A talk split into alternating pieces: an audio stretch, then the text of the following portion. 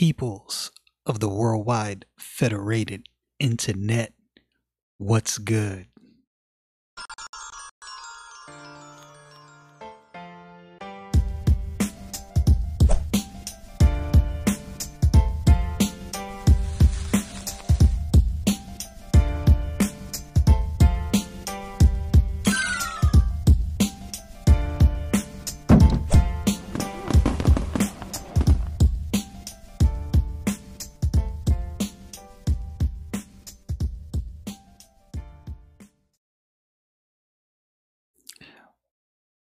Because this is the age of information, I don't think it's just because of that, but I think that's definitely one of the things that lends lends to people's beliefs about God. Because everybody, you know, we all think we know what's going on. We all think we know what's best. And that may be true in some cases. There's cases where people have studied their Bible and they know. They know what the truth is because they've went to the source. The problem is we have a large number of people that don't get their information from the source. They get secondhand information passed down through four or five people. And some of this stuff may or may not be exactly what it is. So today, we to get into a little bit of this. Let's do it. In the book of Psalms, I'm to read chapter 50. I'm to read the whole chapter. The mighty God, even the Lord, hath spoken, and called the earth from the rising of the sun unto the going down thereof. Out of Zion, the perfection of beauty, God hath shined. Our God shall come and shall not keep silence. A fire shall devour before him, and it shall and it shall be very tempestuous uh, round about him. He shall call to the heavens from above, and to the earth, that he may judge his people. Gather my saints together unto me, those that have uh, those that have made a covenant with me by sacrifice, and the heavens shall declare his righteousness. For God is judge himself. Selah. Hear, O my people, and I will speak, O Israel. I will testify against thee. I am God, even thy God. I will not reprove thee for thy sacrifices or thy burnt offerings to have been continually before me. I will take no bullock out of thy house, nor goats out of thy folds. For every beast of the forest is mine, and the cattle of a thou upon a thousand hills. I know all the fowls of the mountains, and the wild beasts of the field are mine. If I were hungry, I would not tell thee, for the world is mine, and the fullness thereof. Will I eat the flesh of bulls, or drink the blood of goats? Offer unto God thanksgiving, and pay thy vows unto the Most High, and call upon me in the day of trouble. I will deliver thee, and thou shalt glorify me. Be un- uh, but unto the wicked, God saith, What hast thou to do to declare my statutes, or that thou shouldest take my covenant in thy mouth, seeing thou hatest instruction and castest my words behind thee. When thou sawest the thief, then thou consentest with him, and hast been partaker with uh, with adulterers. Thou givest thy mouth to evil, and thy tongue frameth deceit. Thou sittest and speakest against thy brother, and slanderest thine own mother's son. These things hast thou done, and kept silence. Uh, and I kept silence. Thou thoughtest that I was altogether such an one as thyself. But I will reprove thee, and set them in order before thine eyes. Now consider this, ye that uh, ye that forget God, lest I tear you in pieces, and there be no one to deliver. Whoso offereth praise glorifieth me, and to him that ordereth his conversation aright will I show the salvation of God. So I wanted to read that whole chapter. I'm not going to go verse by verse, but there was some thoughts in here that I wanted to discuss because, you know, people have their own thoughts of who God is and and and uh, different things concerning God that are actually false. There is, and I'm sure it's always been this way. There's a crowd who believes when when they think of God, they and I've said this before, they only consider one attribute of God without considering the fact that God is 100% all of his attributes at all times. So, one of the mistakes that believers make, and I'm going to try to help you out here because this is a very dire mistake, and this will get you in a lot of trouble, and this will cost you a lot in your life if you do not fix and correct this issue. And we find this in verse um, 4 and 6. So the Bible says, He shall call to, uh, to the heavens from above and to the earth that he may judge his people. Gather my saints together unto me, those that hath made covenant with me by sacrifice, and the heavens shall declare his righteousness for God is judge himself, Selah. You notice he's gathering his people to be judged. See, there's a there's a crazy misconception and there's a crowd today that believes because salvation is eternal, you can live however you want and do whatever you want. Now there's there's two problems with that. There's there's a twofold problem. One, if as a believer I thought for a moment, now this, let me help you understand, this does not mean that there can't be a moment in your life where you do something you have no business doing. That's not what I'm saying. And I'm not saying that believers can't sin.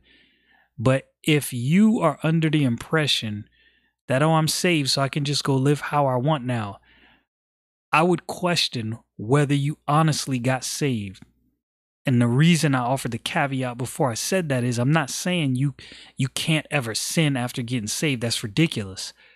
But if you have no desire to do what God desires for you to do, and you just want to go out and do whatever you want and you're cool with that, mm, yeah, I would really question whether you actually believe the gospel or not.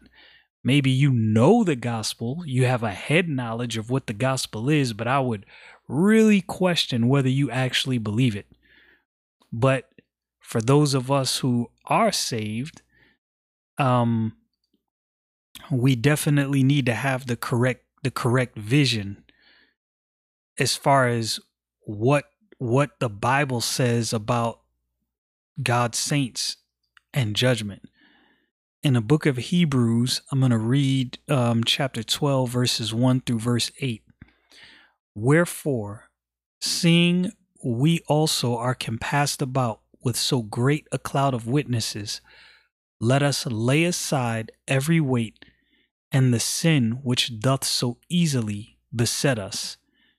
And let us run with patience the race that is set before us, looking unto Jesus, the author and finisher of our, and finisher, excuse me, of our faith, who for the joy that was set before him endured the cross, despising the shame, and is set down at the right hand of the throne of God.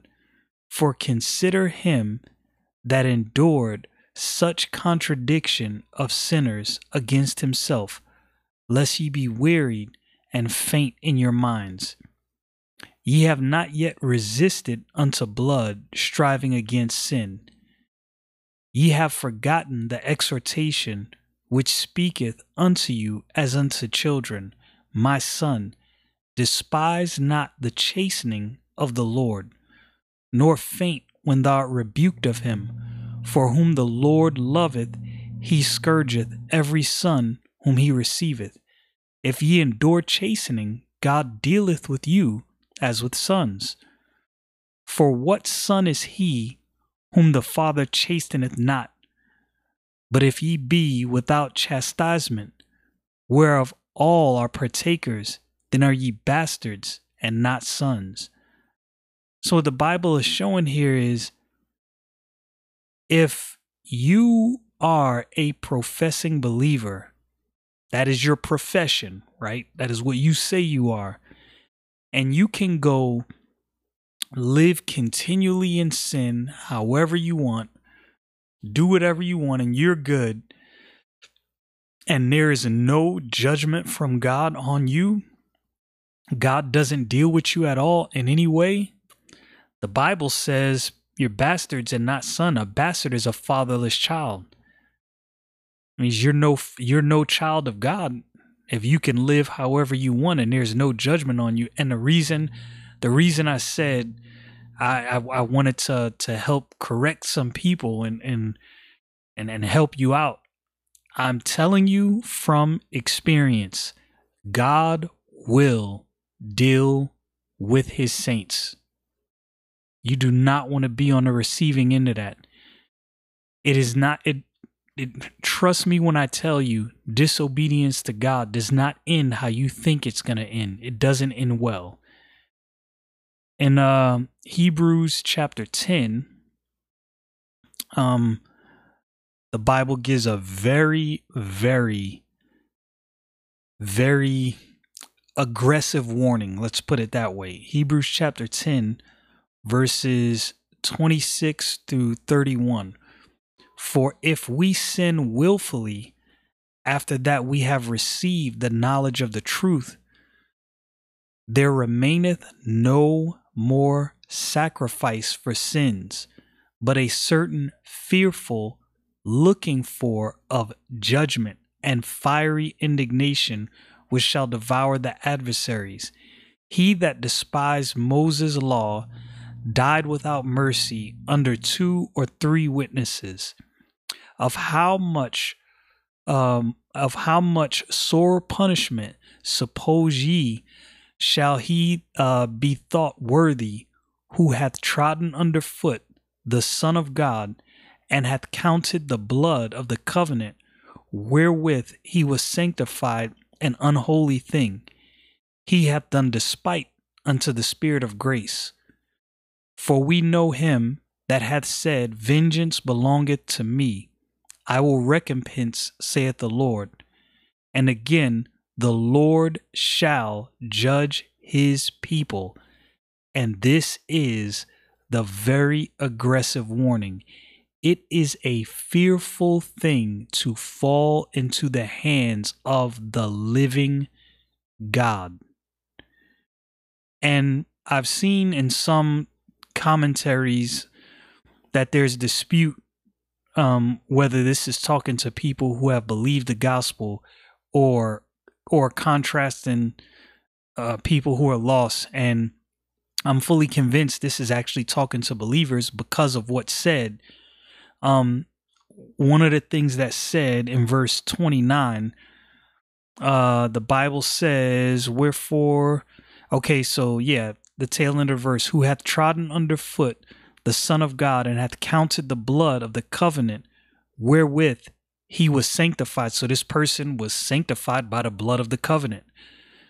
And and this is talking about the new covenant, of course, uh, the covenant that the Lord Jesus Christ brought in when he shed his blood on the cross. And furthermore, at the end of verse 30, the Bible says, The Lord shall judge his people. You see, there is this misconception, and I'm not exactly sure where it came from. And that's why I said, make sure you get your information from the source. I think there's many people that are under the impression that God won't judge his people. You are sadly mistaken if that's what you think. God will most definitely judge his people. As I said, trust me, I speak from experience. You will not escape this just because you're saved. Um, let's go back to Psalm 50.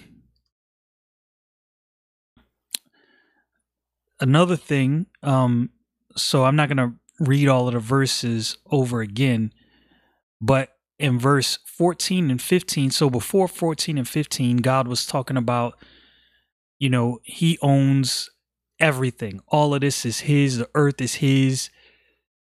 And in this, I believe he's showing.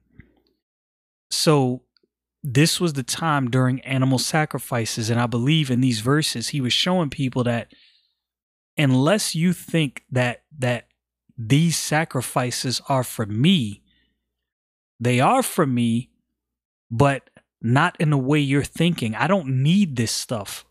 What I desire is your obedience. That is what God deserves your obedience. But in verse um, 14 and 15, we find out what really gets to the heart of God. Offer unto God thanksgiving and pay thy vows unto the Most High, and call upon me in the day of trouble, and I will deliver deliver thee, and thou shalt glorify me.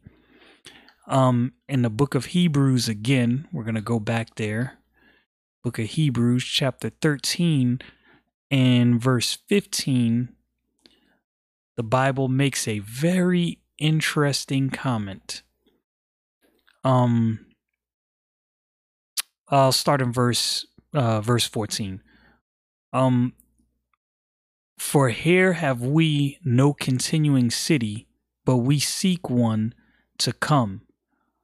By, um, by him, therefore, let us offer the sacrifice of praise to God continually. That is the fruit of our lips, giving thanks to his name. When I read that verse, that verse brings me um it it my it, it makes me mindful of someone a man whom I respect highly. It's a Bible figure that I respect highly. This is a book that I'm sure all of you know, all of you have heard of. When anybody has problems, they go to the book of Job. But here's the thing about having problems and going to the book of Job that I don't see many people focus on. So, Job chapter 1, you know the story. Job lost everything in a span of, of minutes. Is his his cattle, you know, a guy came to him and was telling him what happened to his cattle, and as he was speaking, and in every verse the Bible says, as he yet spake, someone else came. So he was getting bad news, as that person was giving him bad news, another person was coming right behind that with more bad news before that person even finished. At the end of all this, Job lost everything in a span of minutes. And at the end of all of this, listen to what Job does. I'm talking about, I got a lot of respect for Job. Then Job arose and rent his mantle and shaved his head and fell down upon the ground and worshipped and said, Naked came I out of my mother's womb, and naked shall I return thither. The Lord gave, and the Lord hath taken away. Blessed be the name of the Lord. And all this Job sinned not, nor charged God foolishly. One of the things that that and I and I've had to come to grips with this in my life at at you know various times. People are under this under this assumption that that God is going to do all of these things and give you everything you want and it's all going to be good so you can praise him. No, sometime it's going to be bad also so you can praise God in those times as well. So you can offer to God that sacrifice of praise from your mouth to the most high God of heaven and earth who deserves all praise, all honor and all glory no matter what's going on my whole life could fall apart, God still deserves praise. Misconceptions. People under this misconception that everything is going to go right because God wants me to praise Him, so everything is going to go right. Yes, God wants you to praise Him, that is for sure, but that does not mean everything is going to go right. And the praise means even more when you can come to the point where you can fall on your knees and praise God when everything goes wrong. That's when it gets real. I'm, I'm not saying I want things to go wrong. Do not even mince my words. I don't want things to go wrong. But oftentimes, that's when the sweetest praise comes. Another thing, and this is this is more dealing with people who are not saved. Many people are under this impression that because life has gone on as it always has, that God is not going to judge sin, that everything is okay because nothing has happened to them. In verse uh, 21 of Psalm 50, the Bible says, These things hast thou done, and I kept silence, talking to the wicked. Thou thoughtest that I was altogether such an one as thyself. Right? Because there's many people in the world that conflate their emotions, the way they see things, and the way they approach things with God. You are not God. But I will reprove thee and set them in order in order before thine eyes. Now consider this, yea, uh, now consider this, ye that forget God, lest I tear thee in pieces, and there be none to deliver thee. The reason that some people have been allowed to do certain things and get away with certain things and not have anything happen to them is because God is giving you space and time to repent. God, in His infinite mercy, is giving space and time to repent. Don't get it twisted and think because nothing has happened that this is how it's going to be. And oh, I can just do whatever uh, anything I want. You know, I have free will, so God's okay with it. No, do not get it confused. Do not confuse God's mercy for lack of judgment. Just some things that was on my mind today as I was reading through the book of Psalms. Nothing crazy, but there's definitely a lot there's a lot of ideologies going on right now and I'm noticing it a, a lot as I I you know I read a lot of articles I I scour the internet doing research, watching videos, reading articles, and when I see what people say about God, it dawns on me that these people really have never it's clear and I'm I'm not saying this to be boastful. I'm saying it because it, it's clear from the things they say. I'm like, yo, these people have never picked up a Bible and actually read to see you know, who God really is. They don't know. They got this second and third hand information and they think it's accurate and it's not. Do not be do not be deceived. Do not be deceived. God will judge his people. And God will judge the wicked as well. Y'all know what it is. Stay frosty, people.